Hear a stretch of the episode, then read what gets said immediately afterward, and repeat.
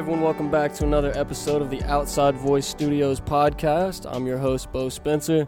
Today, I'm very excited to have in my studio one of the great artists and great muralists out there that's taken over the world slowly but surely, and that's my brother Kiptoe. Yo, what's up, Bo? Thanks for having me. I'm uh, I'm super jazzed to be out here in JT with you, and uh, really great setup you got over here. So um, we had a great weekend so far, and now we're gonna close it out with a cool podcast. So. Hell yeah, man! Absolutely. We uh we grilled out a little bit yesterday. Um, you came out. You were like, man, I got to get the hell out of the city. So I was happy to have you. We did a little grilling, and then uh, we woke up this morning, did some hiking, climbed a little bit of a mountain out there in the park. Uh, that's pretty crazy, man. What'd you think? That's your first time out here. What'd you think about that? Yeah, it was it was nuts because you look up from from the bottom and you're like, wow, how the hell am I gonna climb that? And you start climbing halfway through, like oh, this is easier than I thought. And you get it all the way to the top, and you're like, this is harder than I thought. we get up there, everything's just so quiet and peaceful and, and humbling, and you, you just realize like you're such a little pog in this huge system, and, and then you can step back and, and realize that we're on this beautiful rock all together, and you just kind of it's almost like a vacuum up there with the with the noise and with me and you up there, we just kind of had a little heart to heart, and you kind of just like relax and figure out the next step, you know? Yeah, man, it's uh, it's wild being up there because you can see for, I mean, 20, 30 miles. I mean, it's wild. It's it's definitely like land before time out there.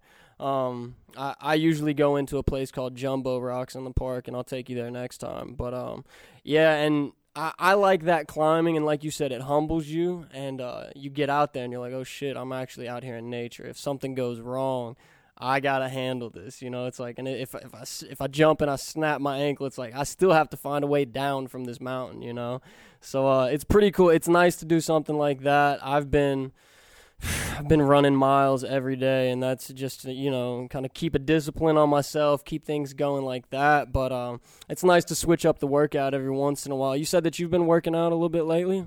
Yeah, it's good to it's good to take a break from from sitting and painting or sitting and editing all day and get out there and throw some weight around and, and like do, put some miles in. And I see you running on your Instagrams. I'm like, I gotta get running too, man. So you know, you put those miles in and, and all the endorphins coming through your body. It's just like your mind and your body are so connected. So it just feels so good.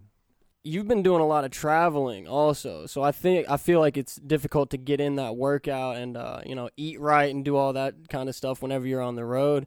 Um, let's get into those travels a little bit, man. Where uh, shit, you're like Mr. International over here, bro. So uh, where have you been? What are your most recent trips?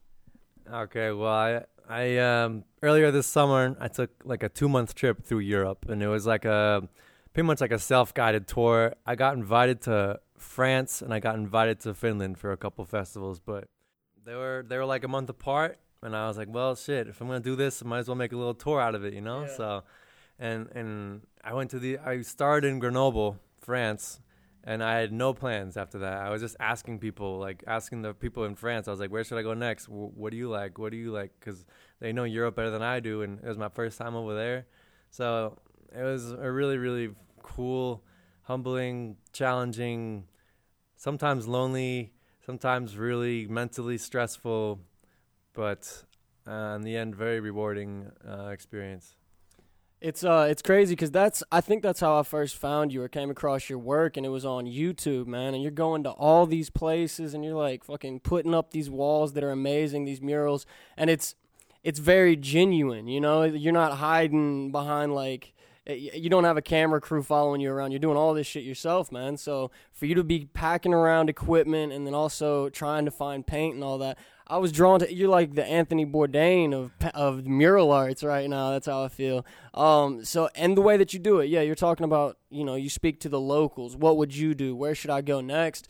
That's uh that's that's how it should be. You can go online and find oh well this is the travel destination and oh this is Yelp approved, but sometimes you end up in a jungle somewhere painting a wall on an abandoned military building and i mean what's that like? What have you learned traveling like that? Have you picked up any any pro tips and things to definitely avoid? Um well first of all i i go with the locals because i actually suck at traveling right? And i when I'm trying to do research, like I get, I just go down the, these weird holes, and like I get so frustrated with trying to do research before travel that I end up just saying, you know, fuck it, I'm just gonna go and figure out what happens. And my my first real um, experience was through uh, South America a couple years ago in 2016. That was my first real time getting out there and getting after it because I was tired of waiting to get invited to these places, and I was like, I know my work's good enough. I want to prove myself that I can do this, and if this is something that I really want to do, then I'm gonna go do it and and prove it to myself that I can.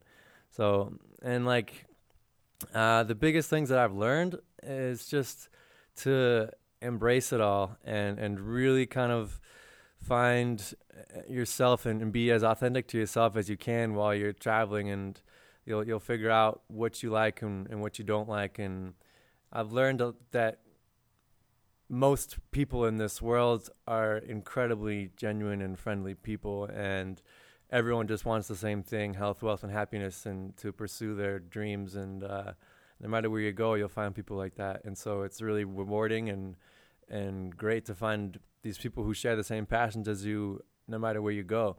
And if it's painting walls or if it's any kind of art form singing or dancing or whatever you can always find people who are who are passionate just like you and being able to be around those kind of same people and and do your thing together it's just like this you you start to feel this uh, wholeness and, and spiritualness about it that you can only get from those kind of experiences so it, it's um it's great to get out there and do it and then I, I come home to LA and I'm I'm often just working when I'm home and doing my videos or, or doing jobs here and there. So it, when I'm traveling, it's it's kind of like a yin yang, you know. And I'm traveling to to kind of experience life to the fullest that I can while I'm doing it. And I'm not editing anything while I'm traveling. I s- save all my editing for when I get home, and um, I just try and and do this kind of I've so far I've done like one or two big trips every year for the last two and a half years, and um, each time I I learn something new and I go to a, a different place. And uh, if you watch my YouTube, it's pretty obvious I've been to South America at least three times, three or four times. So that place is definitely got a, a cool place in my heart. Colombia is amazing, uh, and you know when I did the tour in 2016 I, I set up, I went to Bogota, Buenos Aires, and Rio de Janeiro. And I set up those three places because uh, those are the things that I'd heard of. I'd, I didn't do, I was like, okay, those are the three big places. I'll just hit those, right? And uh, I looked on Facebook and I, I found some people in Bogota who were painting, and I just messaged them. They didn't speak English, but I just I figured they were cool people, and I was like, "Hey, I'm coming to Bogota. Maybe you want to paint?" And they're like, "Yeah, yeah, that sounds cool." And trans using translator to communicate, and uh, I looked up some like uh, Bogota street art tours, figure out if they could help me, and uh, I found a really cool guy named Jay. Really, really cool guy. He's fluent in both languages. He lived in the U.S. for a while, and um, he helped me a lot. And you know, I met Javier, which is now one of my best friends in in Colombia, and we smashed the wall together and had the most incredible time in Bogota. Kicked it off really strong, and I was like, okay, I'm meant to be here. This is what I'm meant to do. I'm I'm feeling good about this, and you know, as you went along, I this guy helped me connect with that guy, and like that guy knew somebody in Buenos Aires, so I could do that, and then, you know, and then I went to Rio, and I started all over again because Rio is Portuguese, and I just started to pick up a little bit of Spanish, and then I had to you know, Portuguese is close enough to Spanish, but not not really that close. You know, yeah. So, um, you know, I just also Instagram really helps too with with getting to know people and getting to getting to connections. And when I started doing this in 2016, um, I didn't have any followers. I didn't have any YouTube. Like I had maybe like 600 subscribers on YouTube, and I had like I don't know a thousand followers on on Instagram. So this all this all came about after I had been hired on the show called The Amazing Race, mm. and I had quit washing dishes uh, like six months prior, and I got this. Hold on, hold on. You can't just brush over The Amazing Race. What did you do? What do you mean? What did you do for The Amazing Race? yeah, I I had it had been six months into my professional life as a full time artist, and I got um, six months before that. I had done a little gig for the Amazing Race, like in in Santa Barbara for like a weekend, right? And I made a good impression, and I you know I made a good impression with the production designer of the show, and I gave him a present at the end of the show just so he would remember me, and like a custom painting, and uh, then you know the following year, he had a position open up on his team, and he he was the fir- I was the first one that he thought of. And Were he, you doing paintings or? I was just doing my mural stuff, you know, and I was actually in the middle of painting a mural when he called me up, and he's like, "What are you doing?" I was like, "I'm out here painting in Koreatown. And what's up with you?" And and he's like, "I got a I got a job opening. You're my first call. Come over to the to the to the studio and and talk about this with me." I was like, "Okay." So you know, I told him about my leadership experience, and it was like a leadership position in the crew of the Amazing Race in the art department, and that's a that's a big deal, right? For s- show on CBS, like a primetime show on CBS that's been running for like 20 seasons, and I was about to, I was just this kid about to work on this show. I was the youngest kid on the whole team, on the entire staff, and um, you know, I got paid to travel to Africa. I got to go to Tanzania, and I got to go to um, Zanzibar, and then that that was just crazy experience in Africa. And I was doing all these things. I had I had crazy access because of the show, and but that was my first real time uh, kind of getting out there into the world. I'd been to Italy before that, and then after Italy, I mean after Africa, I went to Venice, Italy, and by this time I was really kind of slipping. wasn't doing a very good job on the show. It wasn't my area of expertise. I was a little bit over my head, a little bit naive. All all these things added up to like me just really not being prepared for this position, and I can admit that now. It's just underprepared, um, too young, not good enough, and uh, also I was slapping up stickers all over Venice Oh, nice. and uh, they ended up uh, firing me after that. Oh, they're like, they're like, you're not, get out of here, you're fired. So I was like, well, that was definitely not for me, but I know that now, and what I want to do is take the money I earned on the Amazing Race, and I made my own fucking TV show on YouTube. And I was like, I'm gonna take this opportunity. I'm gonna twist it into what I want to do. Take my money. I'm gonna travel through South America and just do it my way make my own TV show. I can. I've been making movies since I was 13 years old, and I didn't have any. Like like I said, I didn't have any subscribers. I just started pumping out videos like I had subscribers, and like I made them as professional as I wanted, as professional as I could. I was so happy with this show, and I was just so rewarding to work on, doing everything myself, and. uh and then people started to notice, and, and when I posted these these videos, people started to to catch on. And when I first started posting them I would get like 300 views on these videos. And I would post them on Facebook trying to get any traction that I could Well, I feel like all that like that's good, and what a lot of people don't understand is that you got to start somewhere, man. You know, you're not gonna you're not gonna post a video and get a million YouTube subscribers overnight. You know, you just got to keep at it. Same thing with podcasting and stuff like that. You know, or uh, art in general. You've got to do it because you love it. This is something that you you want to do. It's not we're sharing it, yes, but it's not necessarily like we're doing it for the other people. You're doing it for yourself, and uh, it, like you're saying, the humbling, realizing that oh shit, th- here's a great job that I wasn't prepared for. I had something similar to that. I used to work for Universal Studios doing scenic art and set design, and it was one of the, it was a great job, but uh, it wasn't what I, I didn't want to get stuck into doing that kind of work. So I quit, and I was like, and on my own, you know, let's do this art thing. Uh, so traveling as much as you did, do you feel like that that travel influenced your art? Did you start using new color schemes? Were there new subject matter? You know, was there new concepts that you were coming up with? How did that work? when I think about it I would hope so but in the end you know some of your habits stick with you and Yeah. you know it's tough to break your habits of painting but um I like I like traveling because it's limiting and especially when you're doing it on your own and you're paying for everything yourself uh, you're buying all your own paint you're buying everything yourself and you know money goes quick and you got a budget so you know you pick that kind of that kind of like developed into how I use only a few colors in all my paintings because it's cheaper and it's cheaper and easier and faster and uh, you know red and blue I'll pick red and blue and use those colors, uh, you know, variations of the shades, obviously, but I'll pick those colors and, and run with it. And maybe I'll have two or three murals in one city. I can use all those colors for all the all the pieces, and they're all gonna look the same just because of necessity and easiness and um, yeah, we got to talk about how you were in Peru um, and in the taxi and kind of lost all your gear. But first, what what's it like? How how difficult is it to find paint out there? And I'm, i assume there's not like Montana spray paint everywhere you go. So do you have to change? Do you have to move to like interior paints and stuff like that, and use more rollers and brushes where you would normally use spray paint?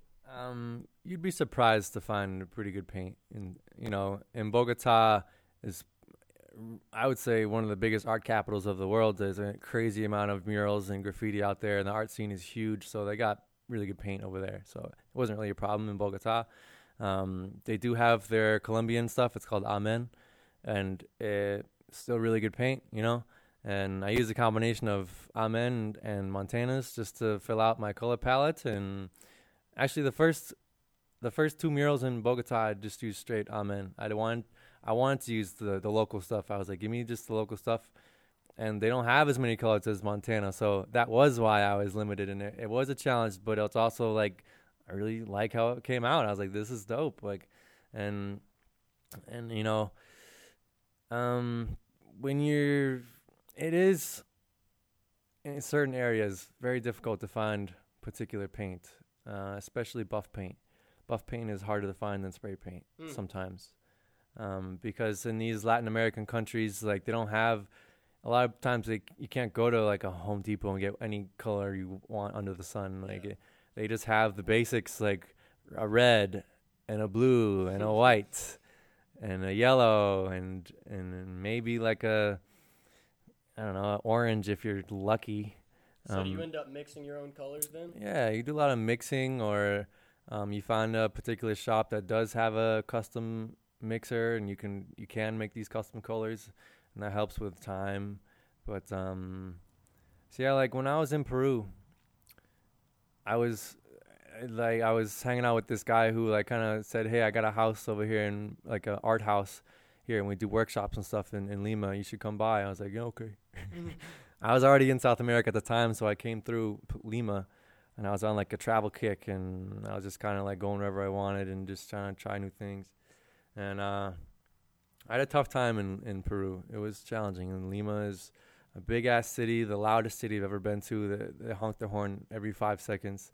I was staying in the center of the city, and the house that I was staying at was very, very old, and um, the structure was not yeah, the yeah. best. They had holes in the roof, like in my room had a hole in the roof. Uh, so I just all those noises came in, and all day and all night just hearing this really loud city, but um, that was one of the trickiest places to find paint in Lima. Like they have really kind of basic, really basic stuff of spray paint. I don't even remember what it's called. It's called Knopf or something, and uh, it's a picture of like a hot chick naked on the can, and like it's just like the cheapest, like corniest thing you can find. But they got like pink, blue, black, red, maybe a yellow. Like that's that's your that's your palette. And I had to go to like this crazy like arch this tiny little art shop in like dangerous part of town just to get some colors from Montana's that I wanted and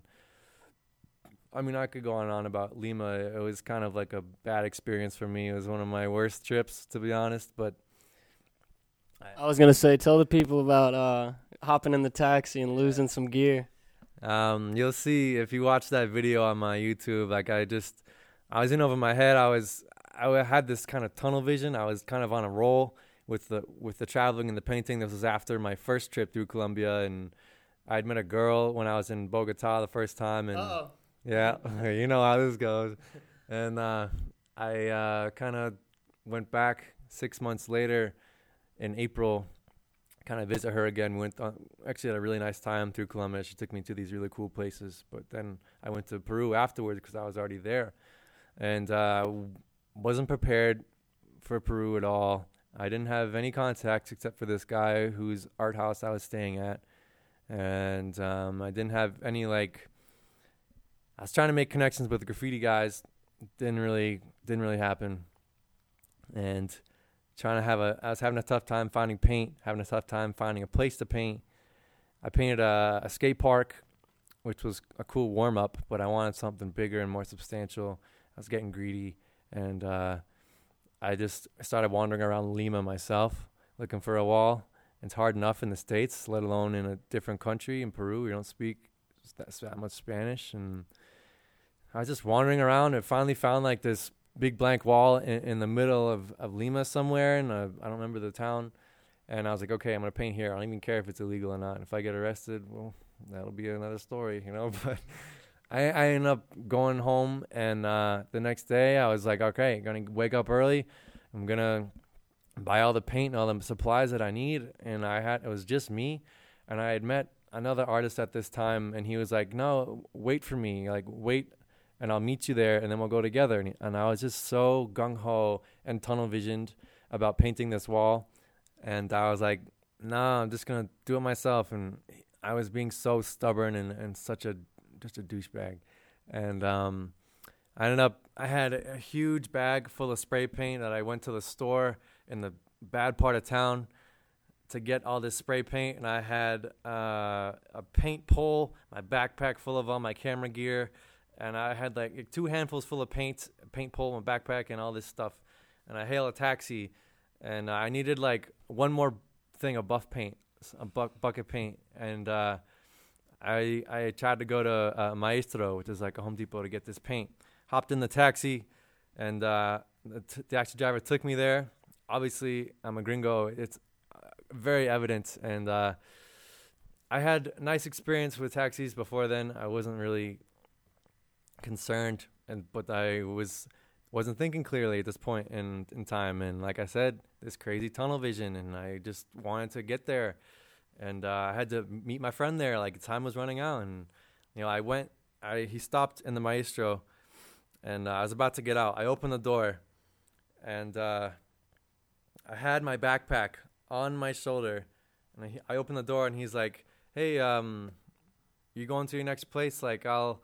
This was in like Spanish, half English. He was like, "I wait here, you get to paint, and you come back, and we go to the next spot." And I was like, in a clouded form of judgment and, and not thinking clearly. I was just like, "Yeah, okay." So I took off my backpack off my shoulder, got out of the car, and then I went to the store, got the paint, and I was like, thinking in my head, I was like, "What are the chances that they, that guy's still even there?" Sure enough, I come out of the store, guys, guy's gone. Oh my god! I asked the security guard. I was like, "Hey, do you see a, a taxi roll through here?" He's like, "Yeah, he left like five minutes ago." And I was like, "Fuck." That sucks, man. So what all uh, what all did you lose in that little transaction? Lost like almost two hundred dollars worth of paint. I lost my camera gear, which is like a DSLR and a GoPro, and my sketchbook, which and then my other sketchbook would had like a couple years worth of sketches from all over the world, and my other sketchbook and what what kept you going? How did you not just throw in the towel right there? Well, it's like uh, it's like the classic Rocky story, you know, beaten but not broken, you know, and and I I knew that I, I mean, believe me, I was really fucking sad and really bummed out, and and you know, my friend, I luckily I still had my phone in my pocket, so I had communication, but I, it was just my person and the clothes on my back. And I, I mean, I had all my stuff in my room, but the things that were in the taxi were all gone. And so called my friend who was supposed to meet me there. And then an hour later, he, he shows up because he was already at the wall that we had planned to meet at. He had to come all the way back. And he's like, he's like, dude, I told you so. I told you to wait for me.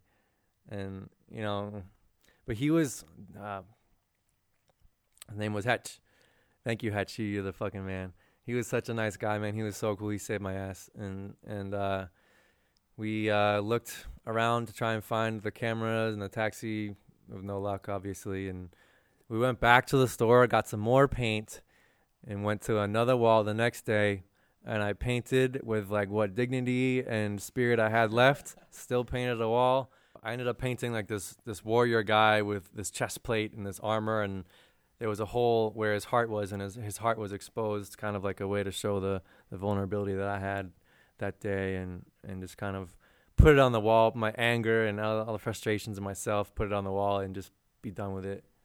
That's sick, man. You actually included that in your video too. Like you said, you uh, like that's very honest and very genuine. A lot of people, especially in this whole Instagram uh, mentality. People just want to look their best all the time. They don't want to show that they've got any weaknesses or oh shit, everything didn't go anything less than perfect. You know. So uh, I really respect. That's one of the first videos that I saw. and I was like, damn man, homie lost all his shit but kept going. That's pretty dope. That's pretty dope.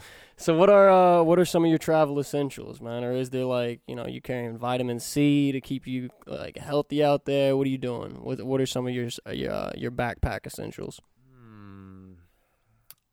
Just sunscreen and a sketchbook, baby. Mm. you know, like I don't. I'm not a guru. I'm not. I'm just a guy who likes to get out there and and, and figure it out. And and uh, I've never, thankfully, I've never had any hiccups with food poisoning or anything like that. Like I've been blessed in that regard. But um, you know, my and just I don't know. Uh, just those two things: sunscreen and sketchbook. So uh so filmmaking and and making your videos, dude, that's you've definitely got it down to a fine art, so much so that you made your own short film, Kiptoe vs. Robot, man. So tell the people a little bit about that. Yeah, man. So I've I said earlier, I've been making movies since I was 13 years old, man. Just backyard movies. I'm I'm obsessed with the art form, and just as much as I'm obsessed with painting as I am with movies. And I'm such an action movie nerd, and I grew up on like Mission Impossible and Die Hard and stuff. So um, I just, I when I uh, moved out here to LA three and a half years ago, my my movie making juices were just like flowing, man. I was just like, man, I really got to make a movie, like a proper movie. I've made, I, I, made short films every summer when I was growing up in high school. Every summer I made a new short film, but you know they're high school movies, they're not real movies, right? So um, I wanted to make a real proper short film that looked like a real short film, and luckily, you know, I had this this guy Chet, he moved into my apartment. We were acquaintances at the restaurant I had to work at, and um, he moved in, and like three months later, we were just sitting around in the living room in the kitchen, talking talking bullshit and, and like shooting the shit, and we were just like, you know, we'll be sick, and we just came up with this idea, and like it starts with a little a little tiny speck. It's like you know, it would be sick. It's not even like a movie idea. We're just like, you know, it would be sick, and then it turns into, oh, that would be cool if we did this, and that would be. We never actually wrote a script. It's there's no actual written script for this movie. It's wow. just ideas uh, stitched together, and I scribbled it with handwriting in my notebook. I was like, wait, wait, hold on, I gotta write that down. I gotta write that down. And then we would like sit in the living room on the, on the couch, and I would just like take notes on my phone, be like, okay, let's do that, let's do that and s- somehow we made a movie. It was just like the most incredible rewarding challenging thought-provoking experience of of my life i have to say. We we uh chet had done some costume work in the past for his other short films um, but nothing like this. This was a huge endeavor for for both of us and we ended up spending three months building this robot suit from scratch using EVA foam and plastic that we found from the dollar store. And it was f- so much fun, dude. It was so much fun. And like each piece that we made was just like getting better and better and we were so excited. Spent so much time. As soon as you got a piece done, you put it on and we're just like, ah, fuck, it's so cool. And we're just shouting at each other in excitement. And um, man, it was it was so cool. And then we got an actor to play the robot and the buff gun actually buffs. Yeah, man. We we found a you know a spray gun and we built a f- fake plastic robot gun and we just shoved a regular paint sprayer inside of it, screwed it in place, and then we had an actual working buff bot. And, and um, you know we we had uh, several days of rehearsal with the stunt choreography. We made it all up ourselves, and we just like okay, let just started punching each other. I'm like, okay, what do we do next? We should do this. Okay, what if I did this? That would make him do that. How do we get Kiptoe back up over here? How does the robot react to that? And we're trying to think about how it would all play out, and we're just like acting it out as we as you would, like two kids in a backyard, you know. And it was a blast, and uh, we really, really just put everything we had into this. I mean, I mean everything. We went balls to the wall, as big and badass as we could do it, with all the stunt work, all the crazy stunts and the fights and the props and the flips and the and the painting, everything. We just put it. We just went so hard, and I'm so proud of everything we did. And we had this crazy awesome. You were there. We had a premiere in Los Angeles, and uh, it was just the most insane, rewarding thing I had ever done because not only was I trying to finish the short film, like I, I did these, I did all the sound effects, all the editing, everything myself. I had a guy do the coloring, and I had a guy do the music, and they both came out incredible. I love those guys, and um, and I was literally finishing the end credit sequence, the animation sequence, as I was setting up this premiere party at the same time for the movie that wasn't even finished yet. So I was stressed out to the max, doing so many things at once, ha- wearing so many hats, and uh, thankfully, Bo, you hooked me up with the with the spot in downtown LA, the 1908 loft, and uh, I got the homie discount, and it just worked out so well. Everything everything fell into place, and like we projected it on the wall there in the loft. Uh, it was like so cool. The place was so big. I invited all my friends. Chet invited all his friends. Some of my fans came out. Me and Chet bought like 150 beers, some tequila. Everyone's just drinking and having a good time. And like all the love that was shown to me that night, I had painted a couple posters too. I printed out posters and like you know, you know, before the movie starts, we're we're drinking for about an hour or two, waiting for the sun to go down for it to get dark. And um, I introduced the movie. Me and Chet are just talking about how the process and how it was so challenging. And, and we had the robot there in a mannequin, like pointing his gun at everybody. As soon as you walk in the door, there's the robot. And dude, it was amazing.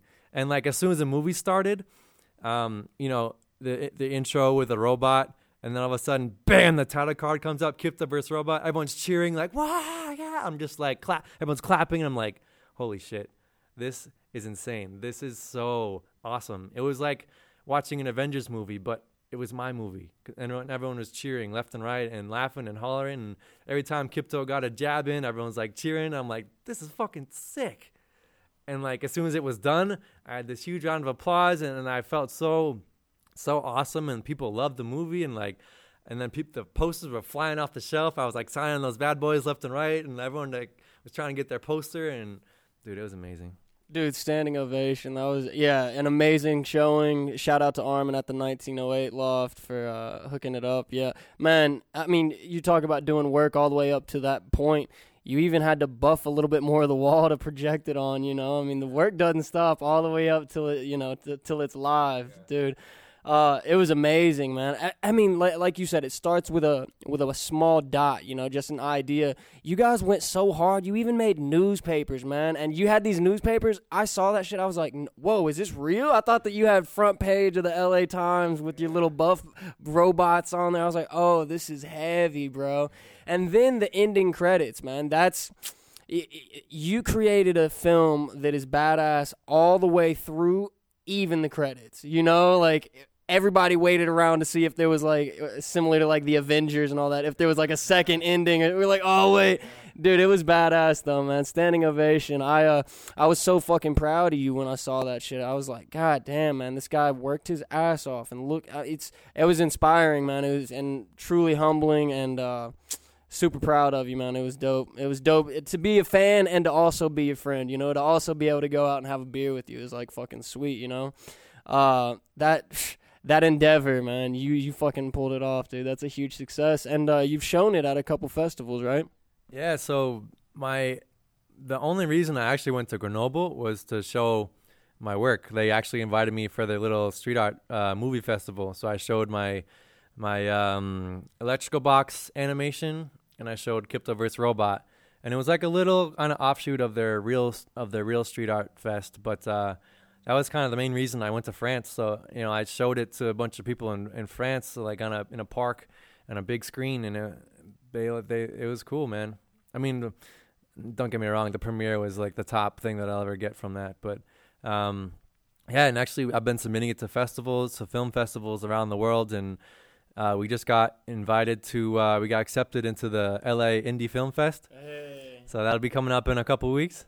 I'm excited about that. I'll hang out with other filmmakers and I'm gonna Chet's gonna be at a wedding, but I'm gonna take uh, my actor and uh, my my music guy. We're gonna go we're go hang out at the fest. That's sick, man. You've been uh so yeah, this filmmaking thing, it just seems like the obvious path for you, bro. You're gonna you're gonna be up there doing the next Black Panther. Which, speaking of that, you did a uh, you did a mural for Black Panther. I mean, you've done you've done everything. You did the video game mural, which is sick too. But what is it? Uh, th- that seems to be kind of your influence: the action, the the heroes, comic books, the video game, just all badass shit, man. Where did, is that? Just like embracing your inner child and all the things that you like. Absolutely, man. There's no doubt about it. Like I, I grew up a huge like um, superhero nerd, and not even like a comic book nerd. I wouldn't say comic book nerd because I didn't actually read like tons of comics. I did read them, but not a whole lot. I wasn't like a huge collector getting them every week, every month. But um, I just love the notion of superheroes, and I, I never grew out of that. And I, I always, once I started uh, painting artwork for myself and, and really getting into me as Kiptoe, I realized you got to go inwards to, to find your, your true inspiration. And I just, I love superheroes, man. I love making these characters, and I'm not trying to paint.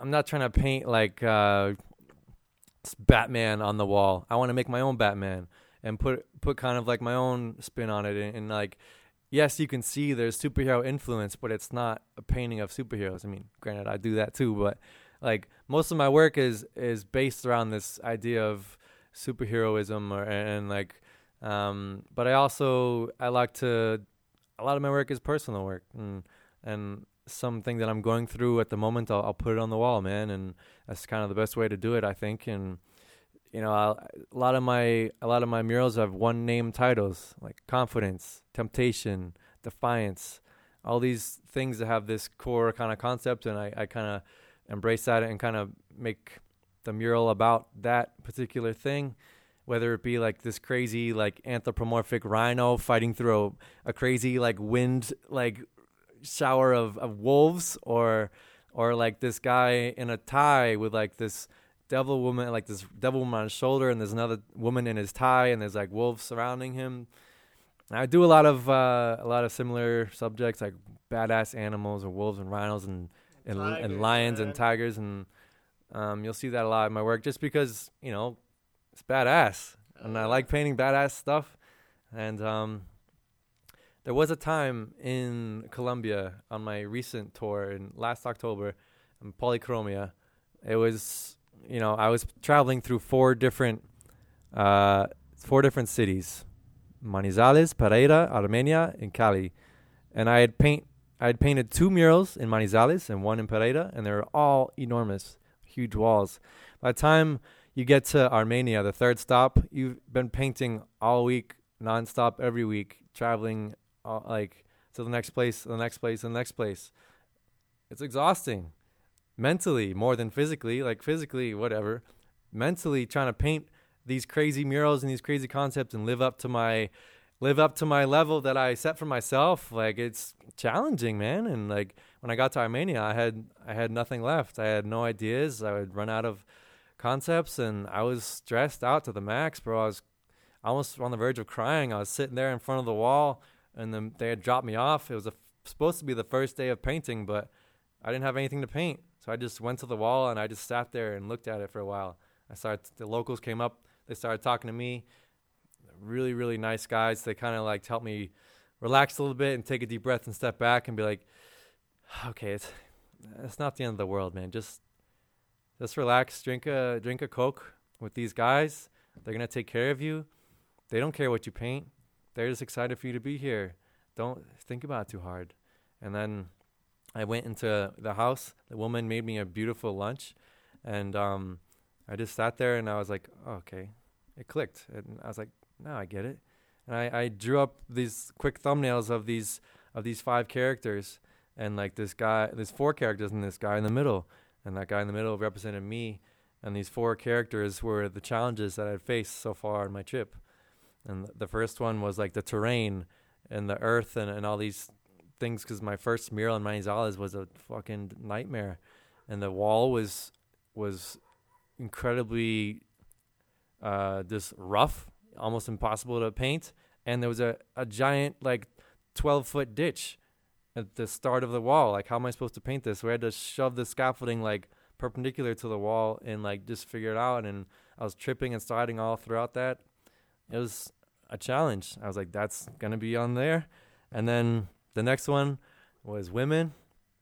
Just uh, it's kind of more personal topic, but I threw it up there anyways. You know, I, I trying to being a traveling artist. You know, it's easy to kind of like get swooped up in women. You know, and um, that's kind of a challenge balancing that sometimes. You know, and so I put that up there. And then uh, the next one was um, this Poseidon looking guy, and I had to deal with like the rain and all these torrential downpours and these thunderstorms that were that were happening while I was trying to paint. And the fourth one was supposed to be language because I'm really I can speak Spanish but not that well, right? Just enough to get by a little bit. And um, so I kind of took the idea of of language and I turned it into a broader statement of foreigner. So I was like, what uh, what's a good way to illustrate being a foreigner? So I uh, I put a monkey in a spacesuit, and I was like, a space monkey. He's totally lost, you know. He's totally out of his comfort zone. So I had these four challenges personified into these characters, and then the guy in the middle was me, and then again with the heart exposed and kind of like showing your vulnerability and, and just putting your heart into into everything. So I, I was actually like one of my favorites from the trip because it was so personal to me, and uh, that's kind of how I. Sometimes that's how I break down a, a, a piece. That's sick, man. That uh, dude, everything about that is badass. So, so what's next from Kiptoe? What what what are we gonna see next, man? You you talked a little bit about some stop motion stuff, maybe maybe some comics or something like that. What do we got going on next, bro? Yeah, after this after this Europe tour, I'm I'm kind of getting fatigued with the whole mural thing, to be honest. And uh, painting walls is such a blast and a pleasure, and I'll always be a special place in my heart. But I gotta I gotta switch gears, man, or else I'm gonna burn myself out painting walls. Um, it can be uh, rewarding, but also exhausting because you know places that I paint to get painted over a lot. Um, in the beginning of my career, I did a lot of like murals, like permanent murals. But as I progress and I, I try and just paint everywhere, you kind of find spots that are more kind of turnover, a lot of big turnover rates. So you're kind of just painting for the moment, painting for fun. And um, I kind of want to do something different. And uh, like I said, uh, I have this huge respect for comic books and illustration. I, that's what I studied in school, illustration. So I want to kind of get back to that and do something along the lines of like the Kiptoe vs. Robot credits, where I do like a, a motion comic or combine uh, like a live action film with the stop mo- with the um the motion comics, like a combination. Really kind of get experimental with it and try try new things, and I think that would be a cool next step for me. That's awesome, brother. I uh this has been a blast, man. I've had you for almost an hour now. I know you got to get on the road and head back to LA. But uh brother, thank you for coming out here, man. Thank you for coming on the podcast. Thank you for climbing mountains with me. It's been a fucking blast, brother. Thank you. Thank you, Bo. Uh, I look forward to to uh, hearing more from your podcast. Like I'm really happy you're doing this and it's been a blessing to, to get to know you as a friend, and I truly appreciate you opening up your home to me. It's been a really fun weekend, man. Absolutely, brother. Absolutely. So uh, go ahead and tell the people where they can find you, uh, what's your YouTube channel, all that good stuff. So I go by Kiptoe, K I P T O E. You can find me, search Kiptoe on YouTube, or and I'm on Instagram at at Kiptoe1, number one. Boom, number one. Like this podcast, everybody. Like it and subscribe. Uh, follow my homie on YouTube. Follow him on Instagram and everything else. Uh, we love you guys. Talk to you later. Peace.